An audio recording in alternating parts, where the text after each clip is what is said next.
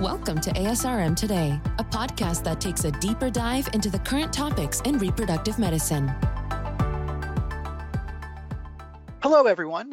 I'm Dr. Jeffrey Hayes, your host for this episode of ASRM Today.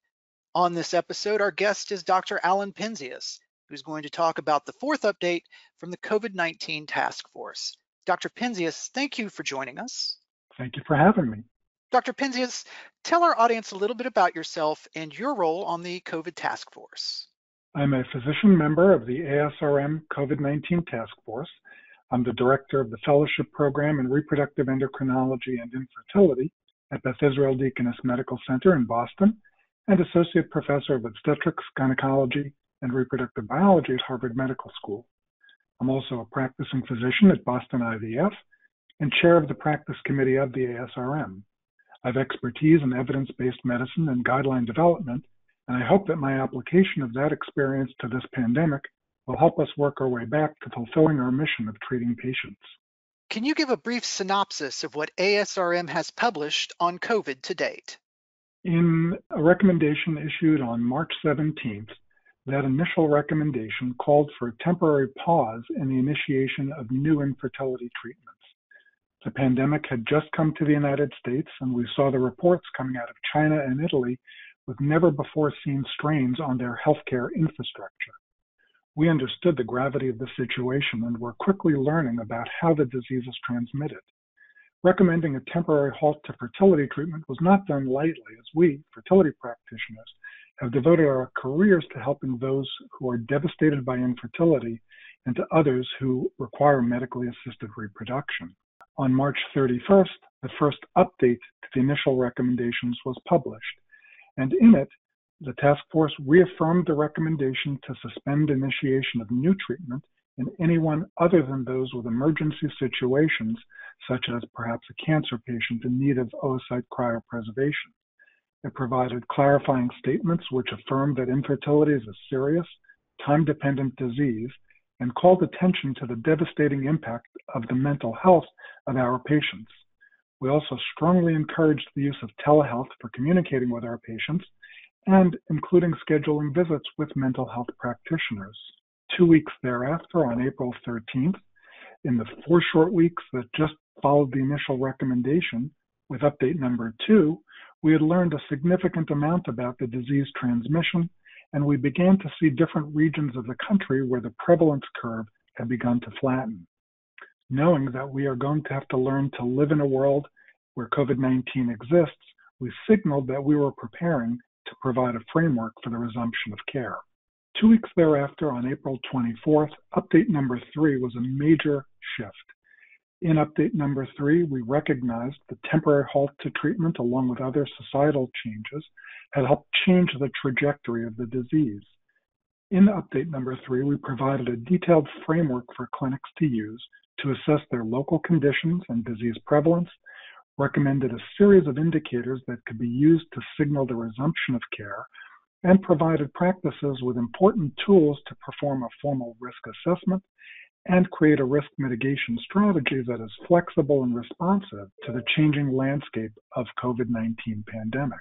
All of this is designed to help clinics resume the important task of taking care of our patients while minimizing the risk to the patients and, importantly, to the clinic staff. And I think that the last sentence is really critical because we acknowledge that until we have a cure for COVID-19 or the virus is eradicated in all aspects of our lives, we will be tinged with that element of risk mitigation. We as healthcare providers have chosen to take on the obligation to provide care to patients who need it. In the case of infertility, this means doing so in an environment where risk is minimized but not eliminated. Dr. Penzias, what is the main thrust of update number 4? The main thrust of update number 4 focused on 4 different areas. Testing was number 1. We provide an update on testing since this topic in particular seems to change every few days. It's become fairly clear that testing for the presence of viral RNA using PCR yields the greatest immediate diagnostic benefits. In a symptomatic individual, viral RNA is detectable as early as day 1 of symptoms and peaks within the first week of detection. Positivity usually starts to decline by week 3. However, in severely ill hospitalized patients, PCR positivity may persist for 3 weeks and beyond after the illness onset. In asymptomatic individuals, or those with only mild symptoms, the viral testing may be negative, a false negative, when in fact that individual may be infectious.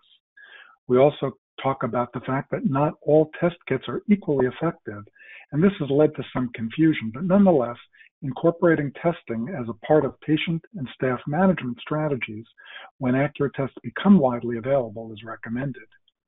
We also describe a new category of test, and that is of antigen testing.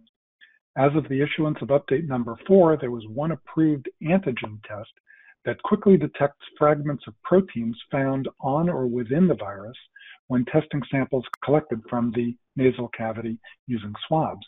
This could prove especially useful in reducing the time from sample collection to results, from 3 to 4 days to 2 days to even as soon as within hours or even 15 minutes. We also reiterated that serologic testing for antibodies was useful for population studies, but should not be used to diagnose the disease, nor to give an quote-unquote immunity passport. Another major area that was assessed and spoken about in update number 4 was with regard to pregnancy. We summarized what we currently know about the impact of COVID-19 on pregnant women and their newborns. In general, the news is good. Full-term newborns born from mothers with active COVID-19 have done well overall as a group. Severe illness, including COVID-19, is known and may precipitate premature labor or lead to early delivery, but in a series of 9 women affected with COVID-19 delivered via C-section, there was no viral RNA seen in amniotic fluid, cord blood, or breast milk. We also state what we don't know yet, and that is that there's no data on the fetus when a woman contracts COVID-19 in the 1st or 2nd trimester. As fertility providers, we can play an important role in determining the impact of COVID-19 and SARS-CoV-2 in pregnancy and the optimal management of pregnant patients.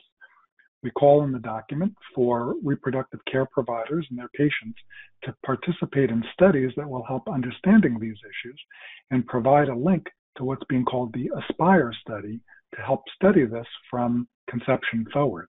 A third area covered in update number 4 speaks to third-party reproduction.